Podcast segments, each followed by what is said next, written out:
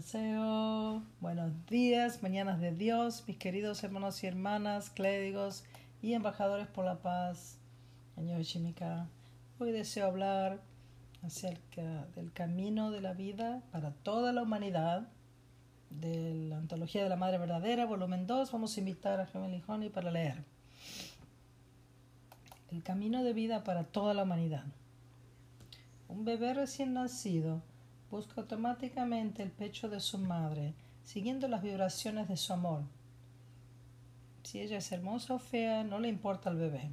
Lo único que importa es que ella es su madre. Es una escena sagrada, manifestada en una variedad ilimitada. Nacemos en el amor y crecemos recibiendo amor. Cada uno de nosotros es el fruto sustancial del amor de nuestros padres. La naturaleza del amor de nuestros padres se hace visible en nosotros.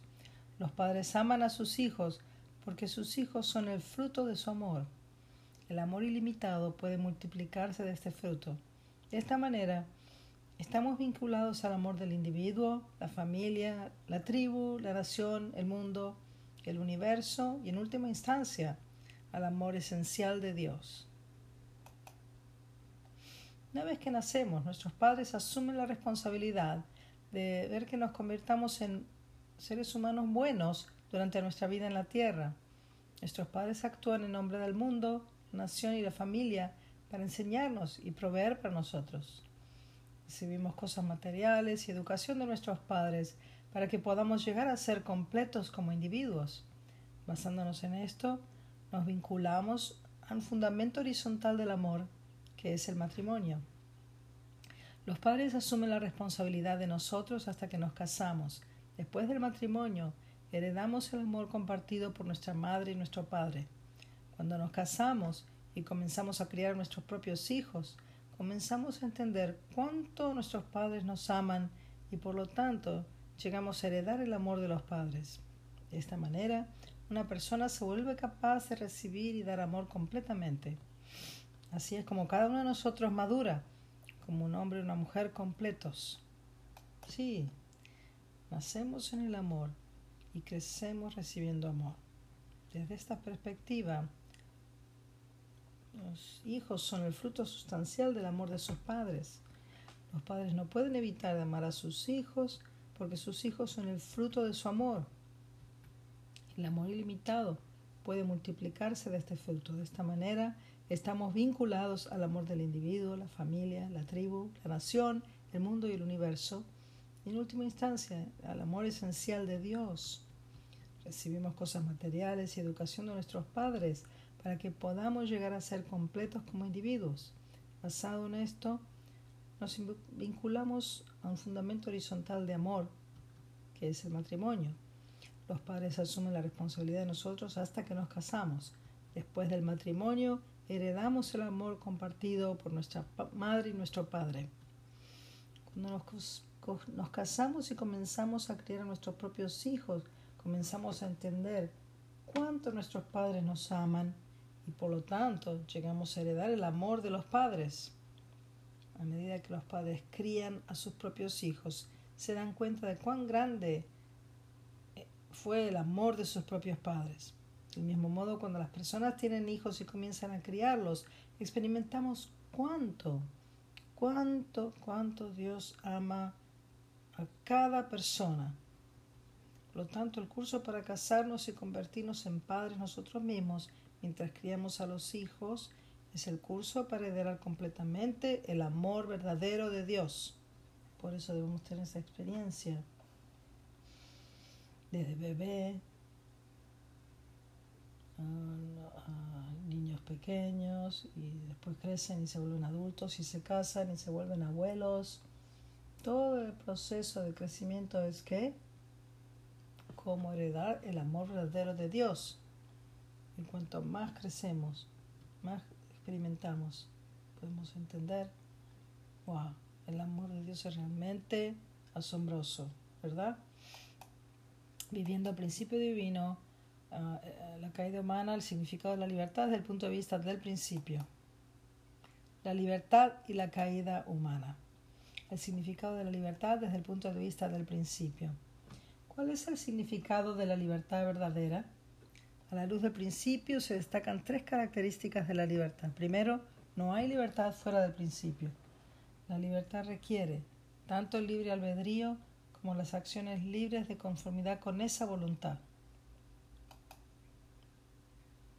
Libre albedrío y las acciones libres tienen la relación de naturaleza interna y forma externa y la libertad perfecta se logra cuando están en armonía. Por lo tanto, no puede haber ninguna acción libre sin libre albedrío, ni puede el libre albedrío estar completo sin acciones libres que lo acompañen. Las acciones libres son generadas por el libre albedrío y el libre albedrío es una expresión de la mente. La mente de una persona original sin pecado no puede operar fuera de las palabras de Dios, es decir, el principio. Nunca expresará libre albedrío ni generará acción libre aparte del principio. Sin lugar a dudas, la libertad de una persona verdadera nunca se desvía del principio. No hay libertad sin responsabilidad. Los seres humanos, creados de acuerdo con el principio, pueden alcanzar la perfección solo cumpliendo con su responsabilidad basada en su libre albedrío. En consecuencia, una persona que persigue el propósito de la creación, impulsado por su libre albedrío, se esfuerza incesantemente por llevar a cabo su parte de responsabilidad. No hay responsabilidad, perdón, no hay libertad sin responsabilidad. No hay libertad sin logros. Cuando los seres humanos ejercen la libertad y llevan a cabo su responsabilidad, se esfuerzan por lograr resultados completan el propósito de la creación y traen alegría a Dios. El libre albedrío persigue incesantemente resultados concretos a través de acciones libres. Estudiemos las palabras del Padre. ¿La felicidad habita dentro de la libertad o la libertad habita dentro de la felicidad? ¿La felicidad habita dentro de la libertad o la libertad habita dentro de la felicidad? ¿Dónde debería estar la felicidad para ustedes? ¿Debería la felicidad habitar dentro de la libertad o debería la libertad habitar dentro de la felicidad? La libertad debe habitar dentro de la felicidad. No lo sabían hasta ahora. Es posible que hayan respondido. La felicidad debe morar dentro de la libertad cuando se les pregunta al respecto. No es así. La libertad misma quiere habitar dentro de la felicidad. Por lo tanto, la libertad es una dirección de acción. No puede ser una acción crucial.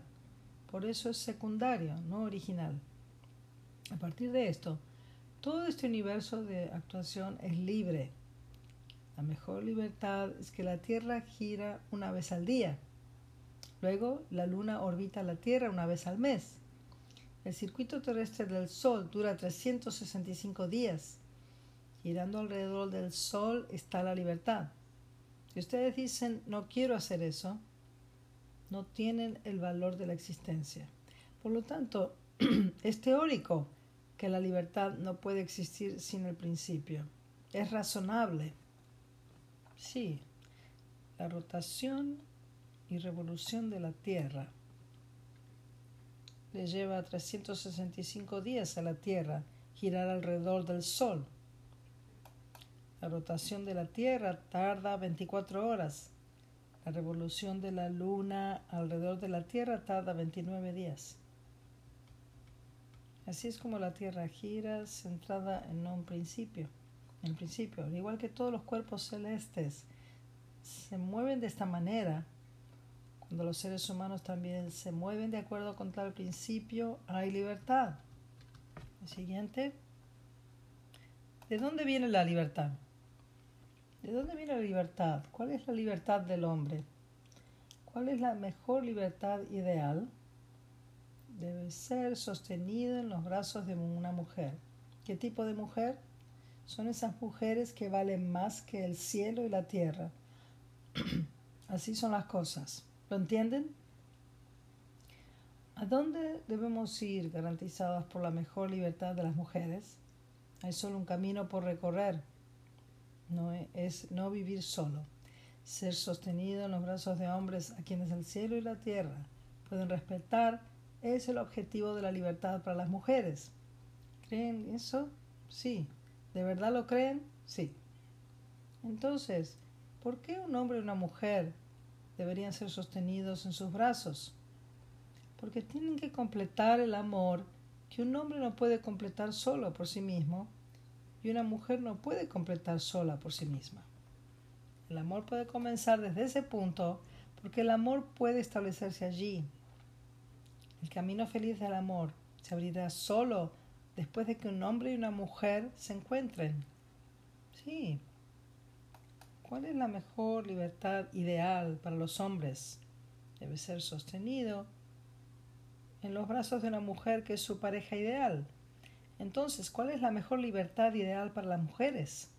Debe ser sostenida en los brazos de un hombre que es su compañero ideal. Entonces, ¿por qué el hombre o la mujer deben ser sostenidos en los brazos uno del otro? Es para la realización del amor verdadero. La libertad de los hijos se siente en el amor de los padres. La libertad de del esposo se siente en el amor de su esposa. Y la libertad de la esposa se siente en el amor de su esposo. explicado muy claramente. Y el Ministerio de Jóvenes para hoy, Dios quiere olvidar todos los pecados de los seres humanos. Este contenido ha tocado mucho mi corazón. Por favor, estudiemos juntos. Antes que nada, vamos a leer un contenido de la Biblia. Creo que ustedes están muy familiarizados con este contenido. Estamos hablando acerca del Hijo Pródigo. Estudiemos primero la Biblia. Lucas capítulo 15 versículos 11 al 24. La parábola del Hijo Pródigo. Jesús continuó. Había un hombre que tenía dos hijos. El más joven le dijo a su padre, Padre, dame mi parte de la herencia. Así que él dividió su propiedad entre ellos. No mucho después de eso, el hijo menor reunió todo lo que tenía, partió hacia un país lejano y allí derrochó su riqueza en una vida descontrolada. Después de haber gastado todo, hubo una hambruna severa en todo ese país y comenzó a estar necesitado. Entonces fue y se arrimó a un ciudadano de ese país, quien lo envió a sus campos para alimentar cerdos. Anhelaba llenar su estómago con las albarrobas que los cerdos estaban comiendo, pero nadie le dio nada. Cuando recobró sus sentidos, dijo, ¿Cuántos de los sirvientes contratados por mi padre tienen comida de sobra? Y aquí estoy yo muriéndome de hambre. Partiré y volveré a mi padre y le diré, Padre, he pecado contra el cielo y contra ti. Ya no soy digno de ser llamado tu hijo. Hazme como uno de tus sirvientes contratados. Así que se levantó y fue con su padre hacia su padre. Pero cuando día estaba muy lejos, su padre lo vio y se llenó de compasión por él. Corrió hacia su hijo, lo abrazó y lo besó. El hijo le dijo, Padre, he pecado contra el cielo y contra ti.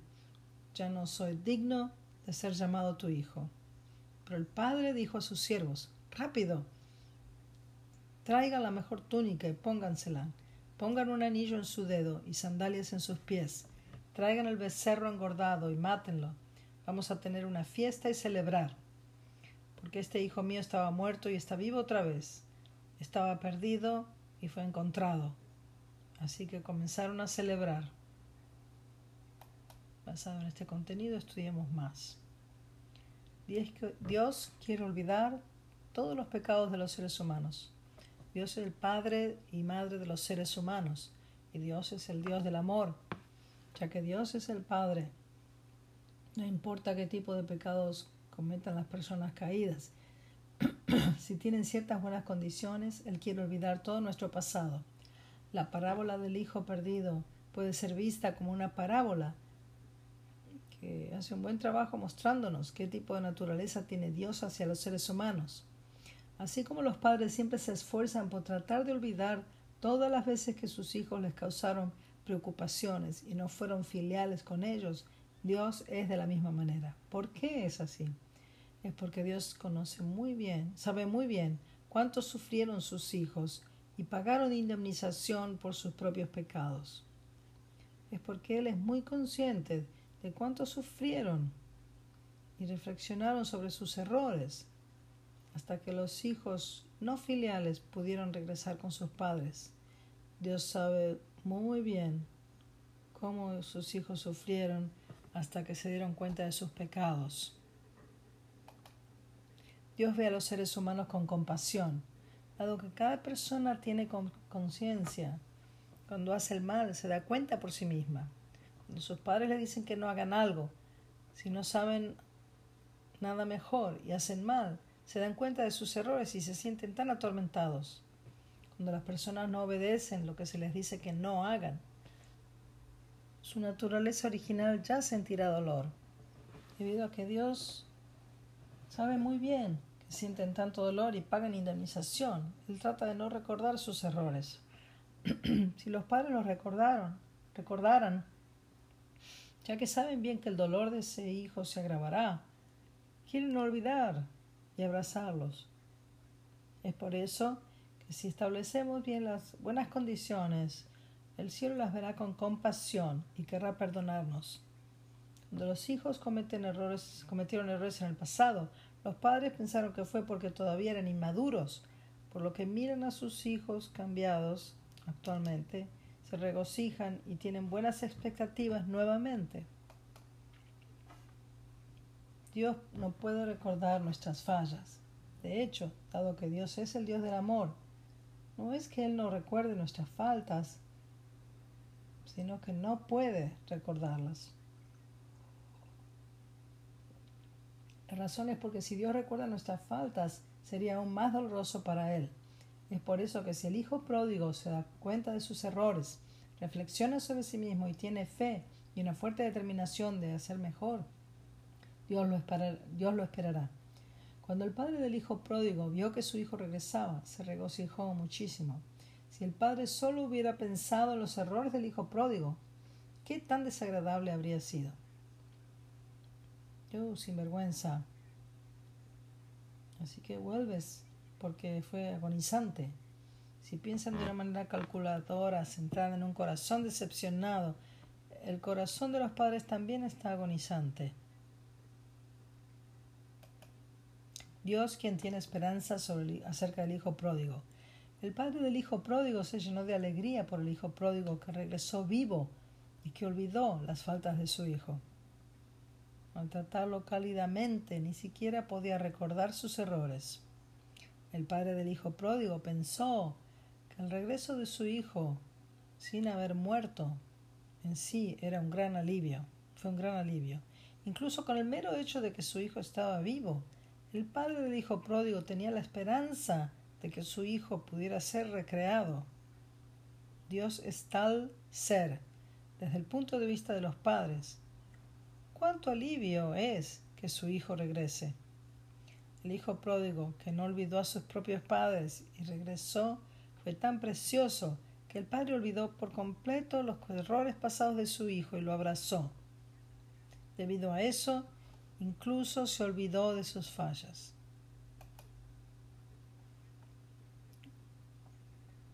¿Cuánto mal hemos hecho a los padres verdaderos? Incapaz de mostrar su rostro ante su padre y diciendo que no estaba calificado para llamarlo su padre, el hijo pródigo suplicó el perdón de su padre. Entonces el hijo pródigo le dijo que no lo tratara ah, como a un hijo, sino que lo hiciera como uno de sus siervos. Estas palabras tienen el significado de que el hijo pródigo se estaba arrepintiendo sinceramente por la forma en que hizo daño a su padre y prometió reconciliarse con él. El hijo debe recuperar sus actos de piedad no filial en el pasado, pero como padre ustedes no deben recordar las faltas pasadas de sus hijos, como familias bendecidas. Si hoy también miramos hacia atrás en el pasado, ¿Cuántas veces hicimos que los padres verdaderos se preocuparan? ¿Cuántas cosas hicimos de las que nos sentimos eh, arrepentidos? Cuando pensamos en nuestros errores pasados, hay muchas veces que realmente no podemos levantar la cabeza hacia los padres verdaderos.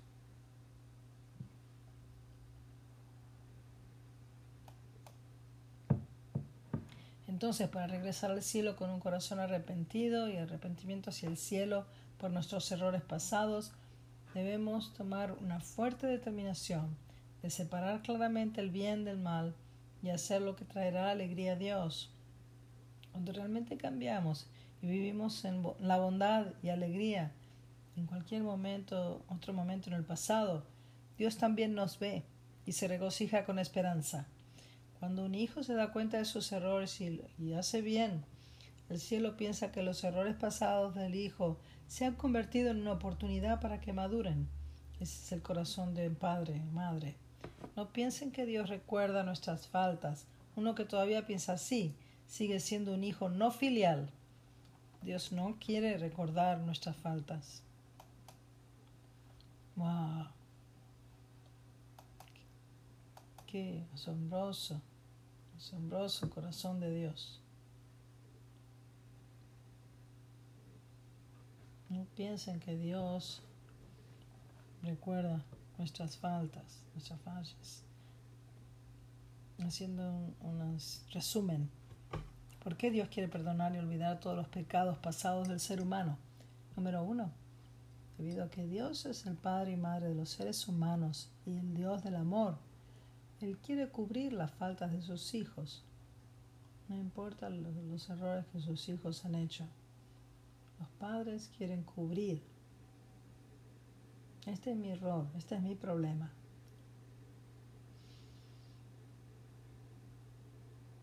Los padres se culpan a sí mismos. Ese es el corazón de los padres.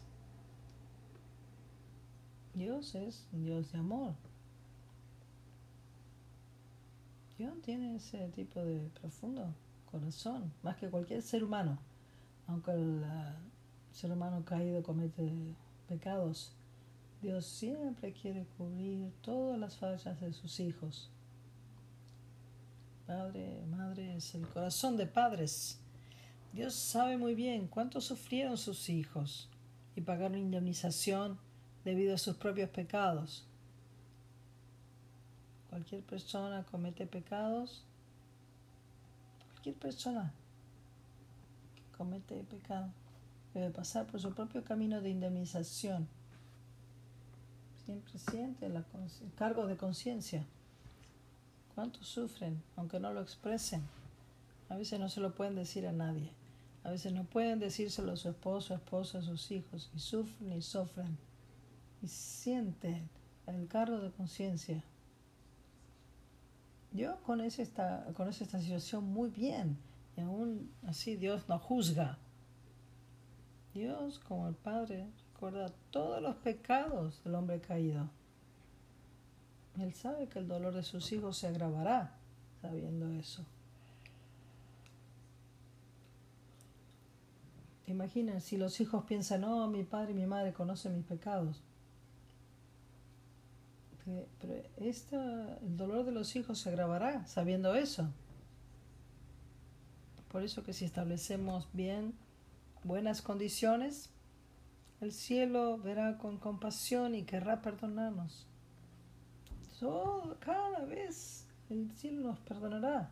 Ese es el corazón de los padres. Nosotros no conocemos el corazón, en realidad, los seres humanos. Pero porque Dios perdona y Satanás acusa. Por eso, aunque Dios diga, yo quiero perdonar todo, pero a causa de la acusación de Satanás, cada uno de los seres humanos debe ir por su camino, propio camino de indemnización. Dios no puede intervenir. Dios se compadece de nosotros porque el dolor de toda la humanidad, que toda la humanidad está sufriendo actualmente debido a sus pecados, no es por ellos mismos, sino por los pecados del pasado heredado de sus antepasados. Nosotros no caímos directamente, Adán y Eva son los que cayeron. Por eso todos los descendientes tienen que pagar. Por eso cuando Padre Celestial ve a cada uno de los seres humanos, Él siente compasión. En realidad ellos no están equivocados. Fue esto el problema de sus ancestros. Dios realmente quiere compadecerse. Por eso, si cualquier ser humano establece con buenas condiciones, Dios quiere perdonar inmediatamente. Este es el corazón de Dios. Si Dios recuerda la falta de sus hijos, Dios mismo se sentirá aún más dolido. Dios recuerda los pecados de 8 billones de personas, incluidos todos los, los pecados de los ancestros. ¿Cómo Dios podría sobrevivir sin recordar los pecados de todos? Él no quiere recordar los pecados de todos los seres humanos. Este es el corazón de padres, este es el corazón de Dios. No importa cuán grande sea el pecado que cometa el hombre caído, Dios siempre tiene fe absoluta, amor absoluto, obediencia absoluta, de que algún día serán recreados. Dios tiene fe absoluta. Mi hijo y mi hija definitivamente van a regresar a mi seno. No importa. Pase lo que pase, Dios tiene esa expectativa de que mis hijos van a volver. Su esperanza, sus deseos, su expectativa es mayor que nadie. De lo contrario, ¿cómo puede restaurar a los seres humanos? Él tiene fe absoluta. Él cree en la mente original de los seres humanos. Él cree absolutamente. Mientras Él tiene naturaleza original, algún día va a regresar a mí, seno.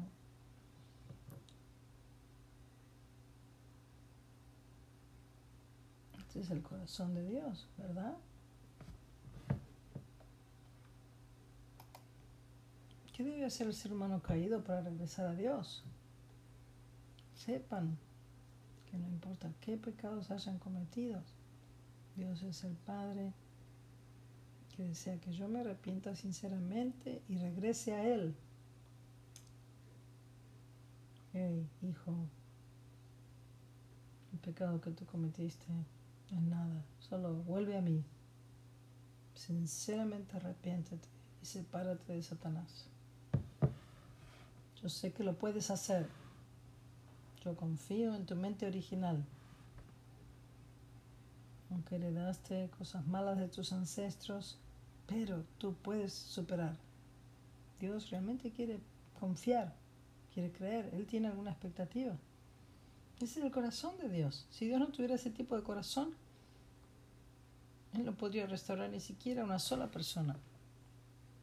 Sepan que cuando sufro dolor debido a los pecados que cometí, Dios como Padre está sufriendo un dolor mayor que el mío. ¿Pueden imaginar eso? Dios no puede recordar, no quiere recordar el pecado de cada ser humano. Él no quiere recordar. Él solo tiene la expectativa y espera y espera que sus hijos regresen. wow. ¿Qué tipo de Dios es? Sepan que cuanto más cometo pecados, más se agrava más se agrava el dolor de Dios. Cuanto más cometo pecados, más el dolor de Dios se agrava. Por eso cuando conocemos el corazón de Dios, ¿cómo podemos cometer pecado?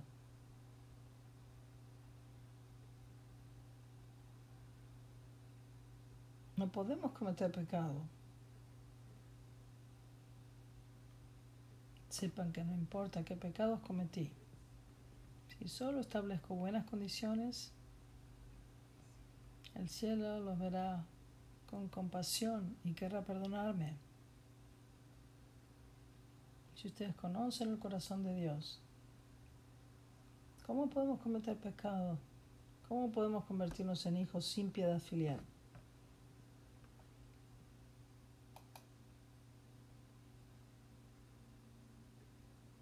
Al igual que el hijo pródigo en la Biblia, sabiendo cuánto soy pecador de todos los pecadores, pecador de pecadores, y cuánto he herido el corazón de Dios. Debo arrepentirme con lágrimas y consolar a Dios por lo mucho que sufrió por mi culpa.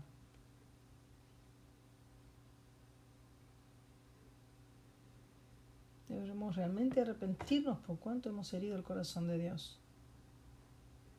No piensen en ser perdonado por Dios por mis pecados, sino piensen que viviré delante de Dios como un siervo de siervos, no como un hijo, y pagaré indemnización, aunque Dios me perdone, me acepte como sus hijos, su hijo o hija, pero mi actitud debe ser realmente de arrepentimiento, diciendo que viviré ante Dios como un siervo de siervos. No tengo ninguna calificación de ser tu hijo o hija. Un camino de pagar indemnización. Yo iré por cualquier tipo de sufrimiento, cualquier tipo de dificultad. Nuestra mentalidad debe ser así. Entonces Dios tendrá más compasión, ¿verdad? Tomen la determinación de arrepentirse rápidamente e ir aún más allá para llevar la cruz de los pecados de mis hermanos y hermanas, e incluso los pecados de mis antepasados, y liberar el Han y el dolor de Dios. Realmente aprecio a Dios. Realmente aprecio a, que los padres verdaderos nos han enseñado cómo es el corazón de Dios, cómo Él me trata, pase lo que pase. Él me trata como su propio hijo, su propia hija.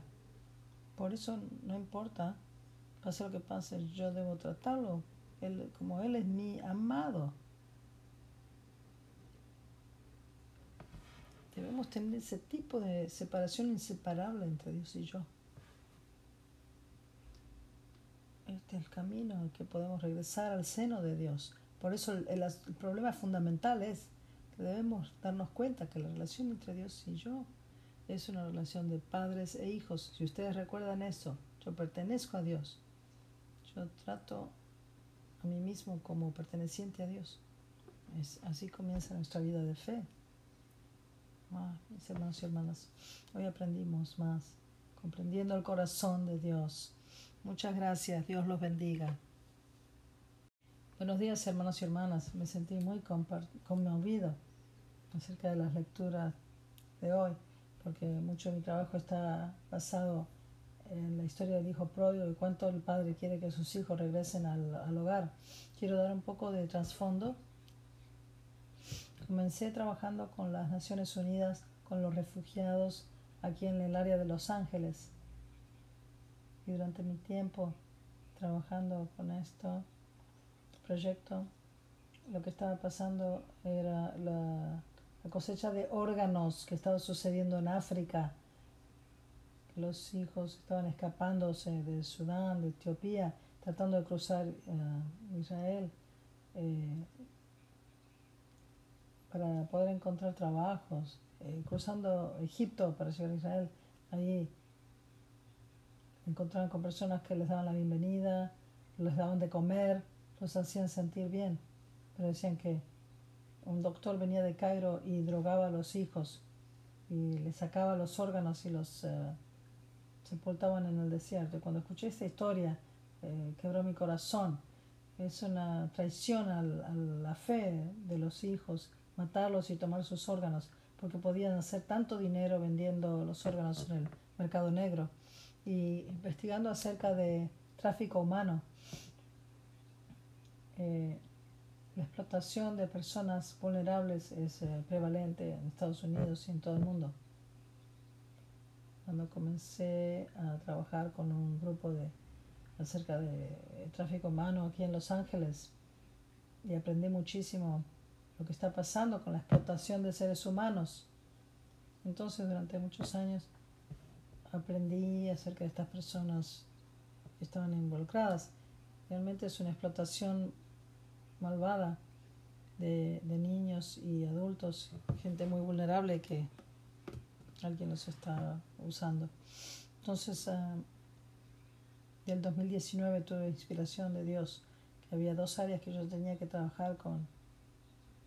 Una es la cultura, eh, esa cultura que nos da un sentido de que tengo derecho a todo y que eh, Um, aprovechar de otras personas. Comencé un festival de arte para traer el arte eh, todos juntos y tratando con ese sentido de, de, sentir que todo tengo derecho a todo. Realmente enfatizando la importancia del padre en la sociedad, en la cultura. Entonces, había tres razones. Eh, no para imitar a Comic Con, pero las tres áreas que la gente estaba engañada, pensando que iba, que iba a estar feliz eh, teniendo sexo libre y, satisfaciendo todos mis deseos. Entonces eso es nivel individual. Cada persona son engañadas pensando que van a ser felices eh, tomando ventaja de la vulnerabilidad de otras personas más débiles. Especialmente el tráfico humano la prostitución de seres humanos, especialmente niños.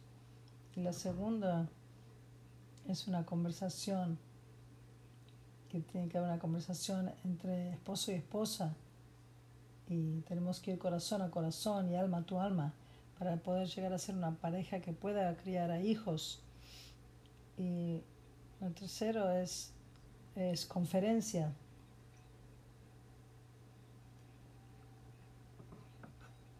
Somos una comunidad que se preocupa por los demás y que es el antídoto de la explotación de los seres humanos. Yo comencé en el 2018 teniendo unas conferencias y luego eh, tuvimos uh, recientemente una conferencia y fue un evento muy poderoso en el que tratamos de enfatizar el rol del padre y la importancia que tenemos en nuestras familias, en nuestra cultura y sociedad. Vemos que 19 millones de niños están viviendo sin un padre sin una figura paterna. Y son extremadamente vulnerables a lo que la sociedad puede ofrecer. Y la encuesta, no, no, la, fuerza de, perdón, está muy conmovido escuchar hoy acerca de, del hijo pródigo, porque lo que me ha inspirado a fundar esto es hacer que los hijos regresen a sus padres. Hemos sido engañados, eh, nos, ha mentido. Eh, crear que una mentira es, verdad, hacer creer. Y si solo me cuido a mí mismo, mis necesidades y mis deseos, eh, está bien, pero no está bien solo preocuparme por mí mismo. Nos lleva a un lugar horrible en nuestra vida personal, en nuestra sociedad. El tráfico humano es muy pervasivo. Eh, hay miles de, niños y personas que, son comprados y vendidos. Eh,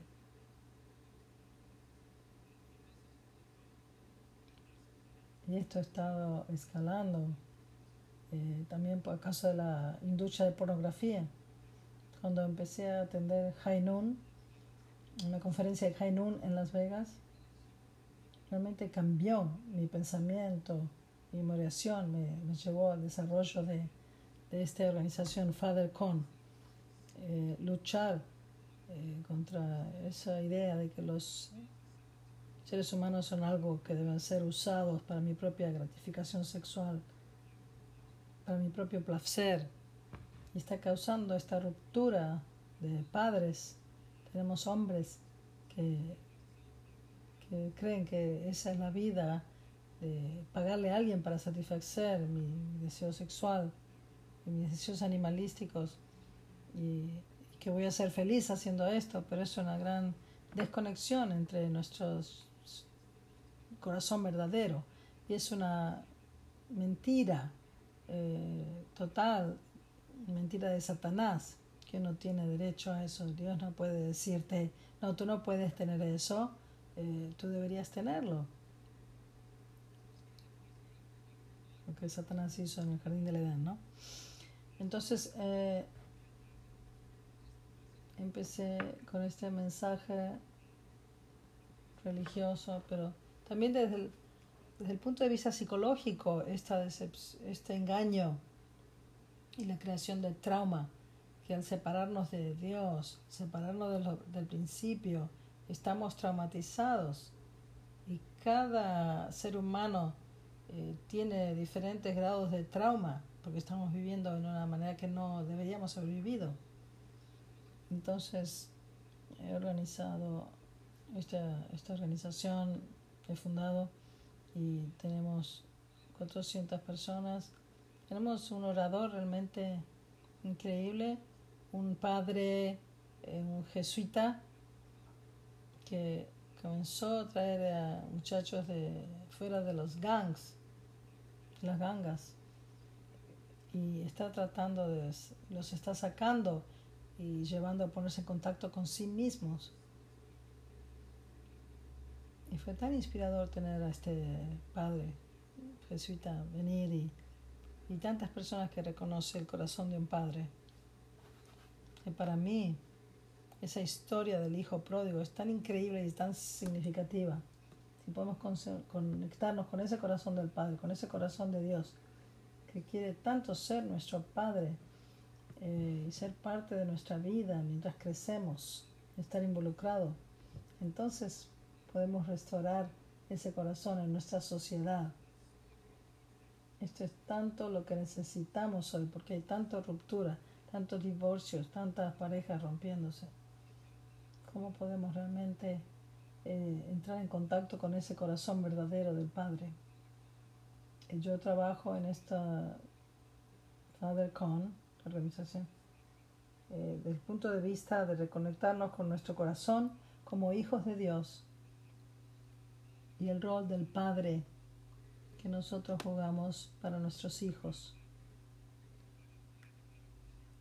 Quería compartir un poquito lo que estoy haciendo Finalmente le doy la bienvenida a las personas que quieran conectarse con esta organización FatherCon. Trabajamos con muchos ministros, con muchos pastores que no se conectan con ACLC, pero pueden trabajar en este nivel. Comenzamos a educarlos acerca del corazón de Dios y la verdadera responsabilidad del corazón de un padre. Y a través de eso, cómo podemos expandir el corazón de un esposo el corazón de padres hacia los hijos y otros. Comencé esto en 2018 y está realmente creciendo hasta el punto que ahora vamos a ir más allá del país para educar a otras personas. Ah, muchísimas gracias, Patrick. Qué historia increíble. Tú estás haciendo una misión increíble. Estoy muy agradecido por ti. Creo que Dios te ha elegido para este trabajo. Es muy hermoso Estoy muy inspirado por tu presentación. Cansamidad, Patrick, Dios te bendiga.